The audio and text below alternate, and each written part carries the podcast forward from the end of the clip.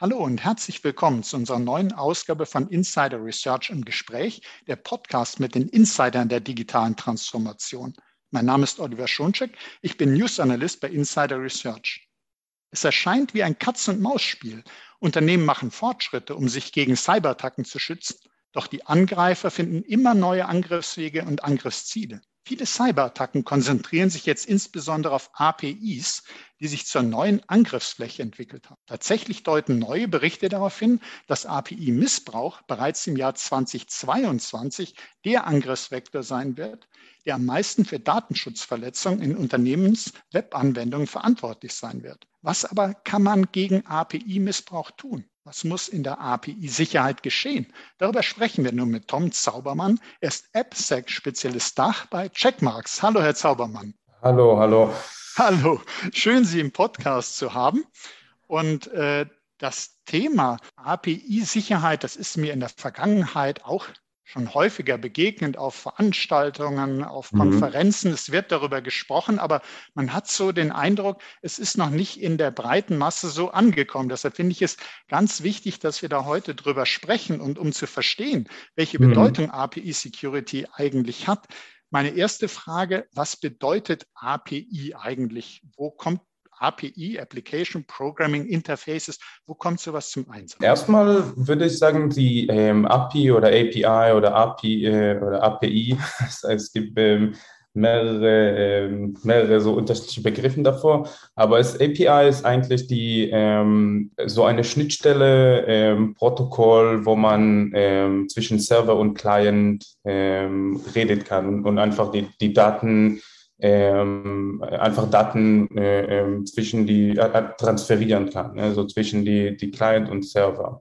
Mhm. Also kann man sich vorstellen, das ist so äh, eine definierte Schnittstelle für den Datenaustausch zwischen Client und Server. Client und Server. Und genau. ähm, da, da, da, stellt man sich die Frage, das äh, wurde jetzt noch nicht immer so genutzt, das Konzept. Äh, das nutzen eher moderne Applikationen. Und äh, wie unterscheiden sich denn die Applikationen heute, die APIs nutzen, von den klassischen oder von den früheren Anwendungen? Kann man sich das so vorstellen, dass früher äh, die Server sozusagen so die Aufbereitung, Darstellung der Daten äh, stärker übernommen haben und haben mehr oder minder das fertige Produkt sozusagen an den Client ausgeliefert. Und jetzt genau. kommen mehr über diese APIs die Rohdaten und die starken Clients, die also jetzt, wenn man sich vorstellt, was ein Smartphone heute kann im Vergleich genau. zu früheren PCs, ist Wahnsinn. Ähm, dann, äh, dann sind viele Aufgaben dorthin verschoben. Die kriegen einfach die Rohdaten genau. und dann verarbeiten die, machen daraus zum Beispiel irgendwie die Website oder irgendwas, was die Applikation machen soll. Genau. Und jetzt ist da die Frage, inwieweit spielt da das Thema Sicherheit eine Rolle? Wäre äh, für mich natürlich interessant zu erfahren. Und mhm. wissen denn die Unternehmen eigentlich, die inzwischen so moderne Applikationen einsetzen, die APIs nutzen, wissen die, dass das sicherheitsrelevant ist? Weniger. Also ähm, das ist auf dem, das ist natürlich an dem Firma abhängig, aber oder an die Entwicklern da in der Firma abhängig. Ähm, aber die, ähm, die APIs sind heutzutage extrem verbreitet. Also das heißt, ähm, wir haben APIs in, ähm, in, in, in die Automobilbranche. Also die, die, die, die Autos, die reden direkt, also die, die kommunizieren mit Backend, ähm, also jeder Minuten und, und schicken einfach Diagnostics-Daten äh, äh, in RAW. Ähm, das ist ein pur API-Schnittstelle. Oder haben wir ähm, IoT-Geräte? Also es ist nicht nur äh, Website, ganz normale Webplattform und Client, die äh, die Daten übertragen oder, oder ähm, die, die kommunizieren miteinander. Es ist schon ein viel verbreitere ähm, ähm, ja, Gebiete, ne? also mit mehreren und, und, und, es ist auf mehrere Gebiete ähm, ähm, ja, also die, die anwenden, die APIs anwenden. Mhm. Und deswegen ähm, es ist heute so, so einfach äh, und so schnell ein API ähm, hochzubringen, ne? so launchen mit, mit dieser ganzen Cloud Native und so. Es ist immer äh, super einfach, ein, ein neuer Server und dann ähm, ja einfach die ganze Daten zurück, ähm, ähm, zurückschicken mit JSON oder so und dann ähm, es ist extrem, ähm, extrem einfach. Und wenn etwas extrem einfach ist, dann braucht man kein, äh, sagen wir, ein sehr gute, äh, sichere Entwickler. Ähm, kann einfach jeder benutzen, also kann, kann jeder das, das auch machen. Und da kommt Security im Spiel. Mhm, also im, im Prinzip stelle stell ich mir das vor, das hat sich, Sie haben ja gerade gesagt, Cloud Native APIs werden so viel genutzt und lassen sich so einfach verwenden, dass man dann eben gar nicht daran denkt, da äh, sollten entsprechend geschulte Entwickler das machen, es, äh, wir sollten da mal einen Sicherheitstest machen, sondern läuft einfach. Und äh, warum soll man den schönen Datenfluss da irgendwie äh, noch hindern? Ähm, und wenn ich mir aber überlege, gerade dieser Datenfluss, wenn Sie sagen, nehmen wir mal Connected Cars, die äh, melden mhm. zurück äh, Diagnosedaten. Und das kann ja in Zukunft wird das ja immer relevanter, auch sagen, äh, für sagen wir mal halbautonomes oder gar autonomes Fahren. Ja. Und wenn man dann überlegt, okay, äh, wenn dieser Datenstrom zum Beispiel blockiert würde, großes mhm. Problem, also Schutzziel der Verfügbarkeit könnte ein Problem sein. Dann äh, wenn die Daten manipuliert würden. Riesenproblem, mhm. wenn man sich vorstellt, auf einmal äh, wird von dem Wagen äh, wird ein Fehler nicht übertragen, kann nicht erkannt werden oder ich tue so, als ob da irgendein Problem wäre und störe damit das Fahrzeug. Äh, also Integrität könnte gestört sein. Je nach Daten könnten die Daten auch irgendwie vertraulich sein. Auch das könnte in Gefahr sein. Mhm. Aber Sie sagen, weil es eben so einfach ist, das zu nutzen, denken die Unternehmen nicht groß daran, dass man sich um die Sicherheit äh, kümmern sollte. Und jetzt stelle ich mir vor, wenn ich mich sogar, wenn ich mich jetzt mal darum gekümmert habe und ich habe eine sichere äh, API, äh, reicht das dann, wenn ich das einmal gecheckt habe oder verändert sich da laufend was und ich muss mich fortlaufend drum kümmern? Mit ähm, ähm APIs, äh, äh APIs sind, ähm, kann, kann man schon direkt sehen, was, was sind die Endpunkte von API. Das heißt äh, zum Beispiel beim ganz normalen äh, äh, Request, Request and Response, ne? also beim, beim HTTP-Request oder, oder ähm, ja, Post-Request oder sowas, dann schicken wir äh, beim normalen ähm, Request, schicken wir einfach ein, also es gibt so eine, eine URL-Adresse und dann kommt URIs, ne, also mit den Parameters und so. Und solche Parameter können wir nicht so direkt ähm, sagen, okay, vielleicht ist es Update oder Update äh, underscore User und dann es gibt, also kann man das nicht richtig ähm, ähm, vor, vor, vor, also vorkennen ähm, oder erkennen. Das, die, die, Identifizierung dieser ähm, diese URI sind ein bisschen schwieriger.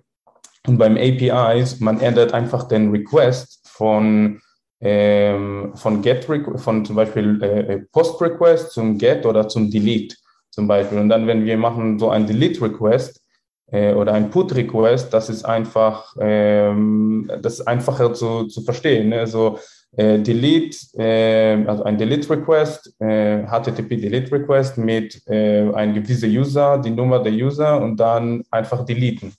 Äh, und, dann, und dann diese User einfach löschen. Und das geht, ähm, das geht relativ schnell. Man muss nicht so viel, äh, ähm, ich glaube, sagt man Ratten, ne, zu guess. Ähm, kann man nicht so, ähm, kann man easy sagen, okay, delete diese User, Nummer User, äh, weiß nicht, 1, 2, 3 und dann äh, löscht man die ganze User. Ähm, das ist easy, ähm, einfacher zu, zu verstehen und, und zu identifizieren. Mhm, also kann ich mir auch so vorstellen, dadurch, dass das eben einfacher zu machen ist, dass dadurch auch der Angriff sozusagen der Missbrauch einfacher wird. Wenn ich jetzt zum Beispiel äh, Anwenderdaten äh, löschen möchte?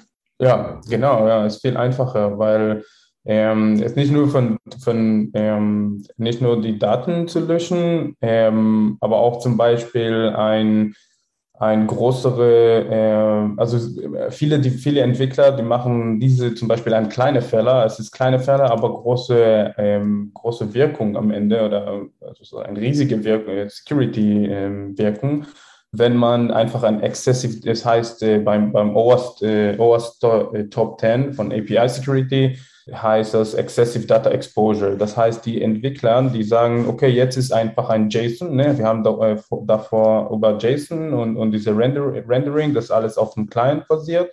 Und dann äh, diese Excessive Data Exposure passiert, wenn man, äh, wenn die Entwickler einfach alle Daten an, zurück an den Client schickt, was es nicht mehr braucht oder was ist einfach zu viel äh, Information sozusagen einfach an, zurück an den Client übertragen. Ähm, und was ist da passiert, ist, dass äh, kann man einfach diese Request da hinten ziehen. Also die, die Renderin überhaupt, der, der Client, der Render überhaupt diese ähm, Excessive Data, nicht diese unnötige Information äh, aber es ist trotzdem eine Information. Also ähm, es wird schwieriger, ähm, also die, die Entwickler, die sagen, ähm, ja egal, dann, dann schicken wir alle an den Client und dann rendern wir da, da machen die Frontend-Leute machen überhaupt was anderes oder die, die würden was anderes benutzen.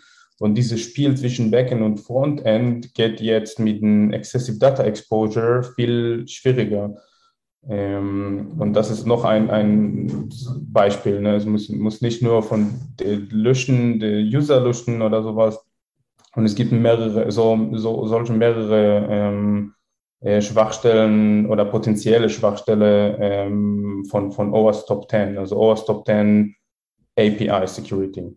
Hm, genau, da wollte ich nämlich auch drauf zu sprechen kommen, weil man ja. überlegt sich, äh, APIs, was, was kann da eigentlich, Sie haben jetzt schon einige Punkte genannt, was können da für Risiken bestehen, was für Schwachstellen, worauf muss man achten, welche sind denn besonders verbreitet? Und dann gibt es gibt's ja diese OWASP API Security Top 10. Äh, genau. die Sie erwähnt haben. Und da hatte ich mal geguckt, da steht auf Platz 1 Bola. Genau. Was genau äh, ist das denn? Was, was hat man sich darunter vorzustellen? Genau, ähm, also BOLA, äh, Abkürzung BOLA oder Broken Object Level Authorization heißt, ähm, wenn wir äh, zum Beispiel ein äh, Request, ein, ein HTTP-Request, ganz normal HTTPS-Request zu einem gewissen Dokument. Ähm, und dieses Dokument ähm, hat die Nummer zum Beispiel ähm, 123. Und das ist mein Dokument. Ich bin ein als angemeldeter User. Meine Dokument, zum Beispiel mein Vertrag mit äh, Vodafone. Ich bin Vodafone-Kunden ähm, ähm, äh, und dann, ich will einfach meinen Vertrag mit Vodafone herunterladen. Ähm, dann die, was es beim da hinten äh, funktioniert, also beim, beim HTTPS-Request, dann kann ich einfach diese ähm, API, die, diese äh, einfach in dem API-Schnittstellen kann ich sagen, äh, okay, ich will die, ähm, ähm, ich würde gerne meinen äh, 123 Vertrag haben und das ist 123 ID von Vertrag. Äh, und beim BOLA, äh, das heißt, es die, die Authorization, die Autorisierung des User hat mehrere, äh, ähm, sozusagen, der hat einen Zugriff zu mehreren Verträgen. Das heißt, wenn ich in diese Request einfach die Nummer der ID, äh, die Nummer des ID ändern würde, dann frage ich jetzt nach ähm, ähm, 1, 2, 4 statt 1, 2, 3 in dem Request. Und dann mache ich einfach nur diese kleine Änderung beim ID, dann kann ich auch äh, äh, jemand, also andere, andere Vertrag von, von jemand, äh, jemanden einfach herunterladen. Und ich glaube, das ist ja in der Praxis tatsächlich, äh, sonst stünde es ja auch nicht auf Platz 1 dieser Liste, schon häufiger vorgekommen, dass auf einmal genau. nicht jemand nicht nur seine Daten gekriegt hat oder ein Angreifer nicht nur äh, von einem Nutzer das sehen konnte, sondern durch so eine geschickte Abwandlung äh, der Abfrage auf einmal alle möglichen äh, Daten runtersaugen konnte, abfragen konnte. Genau. Und ähm, da, da, sieht man eigentlich schon, äh, wie äh, gefährlich es ist, wenn da nicht äh, nach der Sicherheit geschaut wird, wenn da nicht geguckt wird, ob so eine Anfrage äh, nochmal geprüft wird und dass die mhm. nicht abgewandelt wurde. Und vielleicht darf ich noch zu Platz zwei dieser Top Ten Liste fragen, Broken Authentication. Äh, was können Sie denn dazu sagen? Genau, also die ähm, beim, beim Broken Authentication, äh, das Problem ist, dass es gibt kein ähm, kein besonderer Mechanismus, äh, um, um äh, auf, auf die wesentlichen äh, Werte, also die Assets. Also das heißt, wenn wir zum Beispiel ähm, eine Misskonfiguration von JWT, ähm, äh, dann wir, wir haben gar keine Algorithmen, um, um die JWT-Support zu haben oder ähm, es gibt kein ähm, ähm, Hashed oder ähm, Sold Password, die sind einfach geschützt werden. Also das ist, es gibt keine richtige Extra Protection für, für Authentication. Und, ähm, und was passieren kann, ist zum Beispiel ein großes Beispiel, dass ähm, ähm, zum Beispiel beim Rate Limiting. Rate Limiting, das heißt, ich kann so viele, so viele Abfragen, wie ich will, so viele Requests, wie ich will, einfach an dem Server schicken und dann kriege ich die Information. Und auch wenn es, wenn, wenn, äh, wenn ich doch einen Zugriff hat, äh, hätte, dann würde ich auch die Informationen, ähm, dann kann ich einfach die ganzen Daten herunterladen. Zum Beispiel ein Online-Store mit, äh, mit Preises, mit, mit die Preise und, äh, und ein bisschen mehr Daten von der Info, von, von der, von jeder Produkt zum Beispiel. Dann, äh, ich kann einfach diese Daten komplett alles herunterladen, wenn es kein Rate Limiting gibt ähm, oder kein Captcha oder ähm, solche Sachen. Und das ist das Problem mit Broken Authentication. Dann ist es einfach verbreitet. Okay, ja. Also ähm, das, glaube ich, ist auch ein sehr gutes Beispiel, dass man merkt, äh, da kann man wirklich beliebig viele Anfragen, man kann immer mehr Informationen saugen. Und äh, ja. Sie haben uns jetzt diese äh, zwei Beispiele was ausführlicher erklärt. Wenn jetzt jemand sagt, Gibt es denn auch die Möglichkeit, also wer eine gewisse Affinität zum Thema Entwicklung, Security hat und sich da einen Eindruck äh, verschaffen will, gibt es da die Möglichkeit, sich sowas mal anzugucken, so ein Live-View? Äh, haben Sie da einen Tipp vielleicht zu einem Tool oder Projekt, wo man sich das angucken kann? Ja, also erstmal ähm, zum Beispiel für Bola, es gibt keine richtige Security-Lösung davor. Das ist alles in dem Code äh, oder auf dem Code abhängig.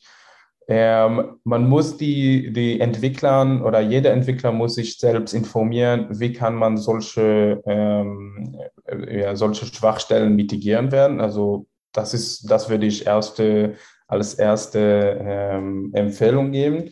Ähm, und äh, zweite, es gibt mehrere Tools ähm, und Solutions, so wie äh, SAST, also Static Application Security Testing ähm, oder IAST, das ist äh, äh, Interactive Application Security Testing. Und diese beiden sind ähm, da äh, einfach zuständig, um die, um diese, um solche äh, Schwachstellen zu, zu finden. Also man scannt einfach mit so einem SAS äh, Lösung und dann diese SAS-Lösung sagt, ja, hier es gibt zum Beispiel ein BOLA, ein, ein Project Object Level Authorization und dann können die äh, können die Entwickler das einfach später mitigieren oder, oder durch ein DevOps oder ganz, alles ganz normales Bug mitigieren.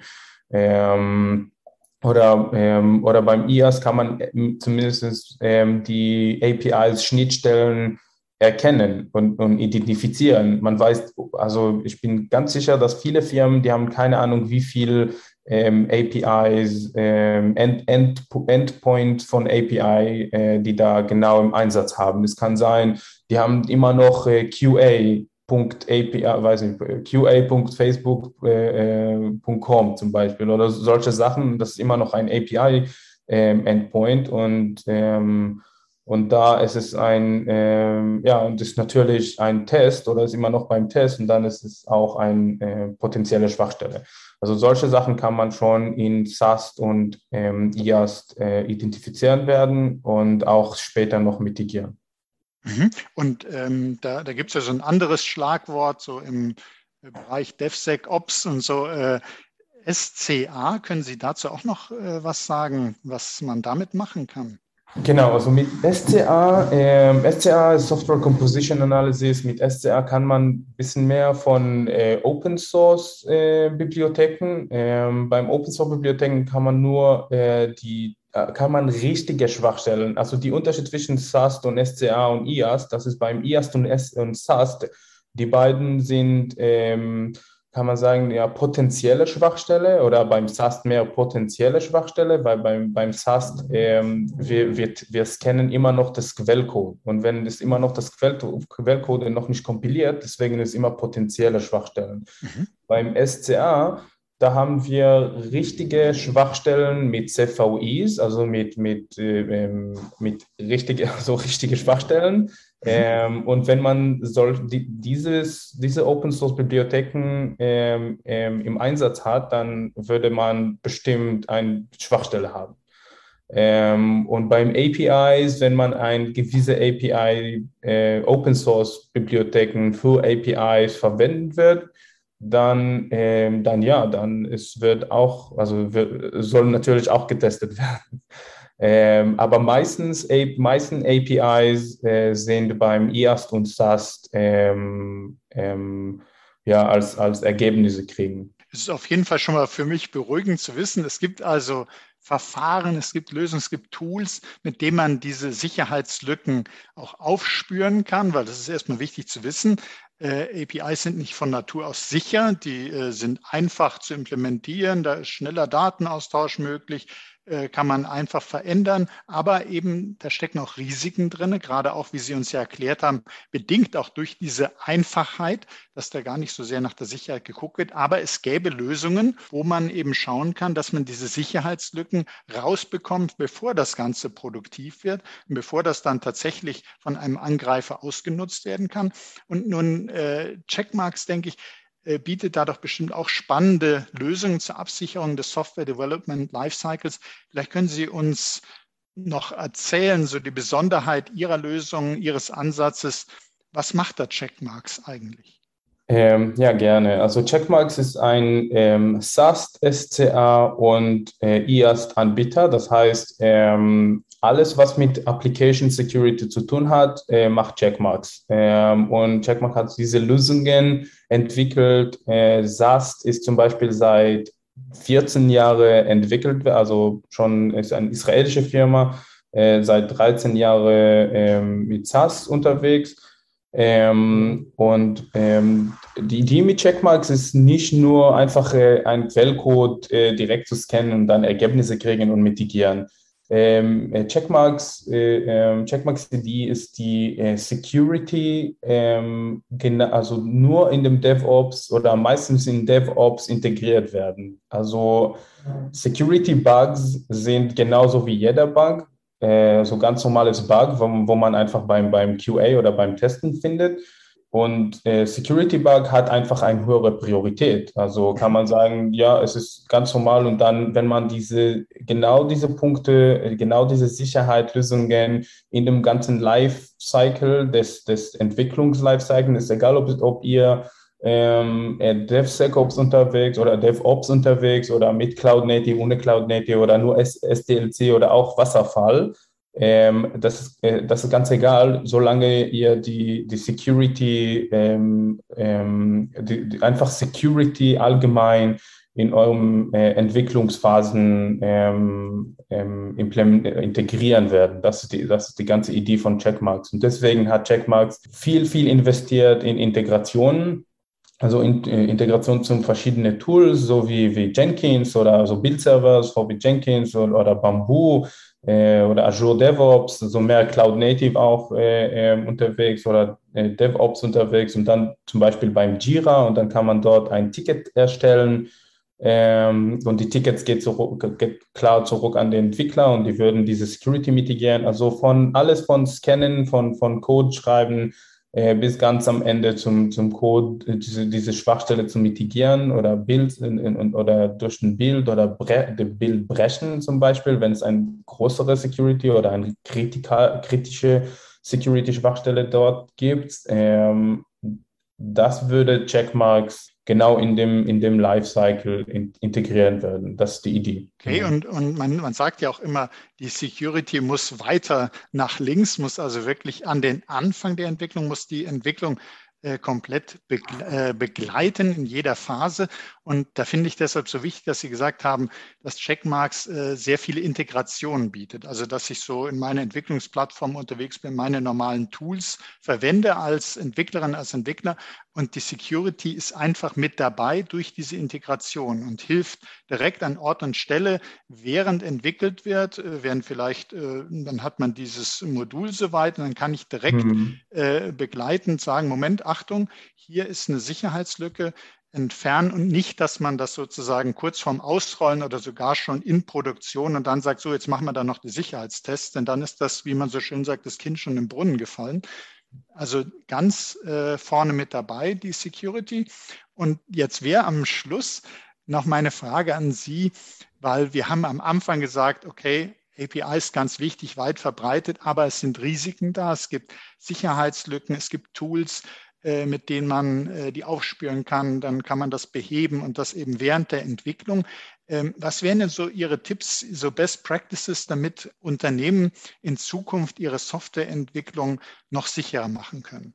Gute Frage. Also erstmal die, ähm, ich, also ich würde persönlich direkt empfehlen Training. Also die Entwickler auszubilden, wie kann man einen sicheren Code, einen secure Code äh, ähm, entwickeln. Ähm, das würde ich als erster Punkt empfehlen. Ähm, zweiter Punkt ist äh, Automation, also viel Automatisierung, also Security einfach in dem, wie, wie vorher, äh, einfach in dem DevOps äh, zu integrieren oder in dem Software Development Lifecycle, egal welches. Ähm, und dann äh, natürlich ähm, SaaS verwenden, weil ähm, kann man immer äh, kann man immer ganz am Ende Penetration Testing machen und so, aber man deckt das niemals ab.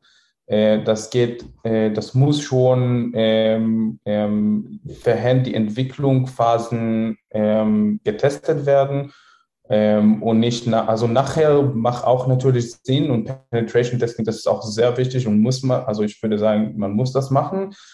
Ähm, aber kann man viel, ähm, Schwach, viele Schwachstellen verhindern schon äh, beim, beim Entwicklungsphasen. Und das ist Training, ähm, also äh, Training von äh, Entwicklertraining, Automation und Scanning, also Scanning von, von SAST und ähm, IAST und SCA. Ja, ich denke, da haben Sie uns äh, auch jetzt nochmal zum Schluss wichtige Tipps und Hinweise gegeben.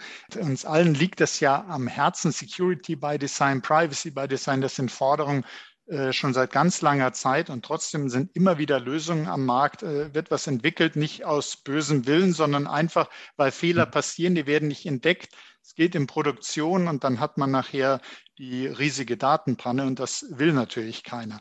Äh, wir werden zusätzlich zu diesem Podcast dann natürlich noch Show Notes veröffentlichen, wo dann nochmal Informationen sind, auch zu den Lösungen von Checkmarks und nochmal einige weitere Hintergrundinformationen. Und ich möchte Ihnen erstmal der Stelle herzlich danken, Herr Zaubermann, dass Sie zur Verfügung standen für das Gespräch. Gerne. Und herzlichen Dank auch für Ihr Interesse, liebe Hörerinnen und Hörer.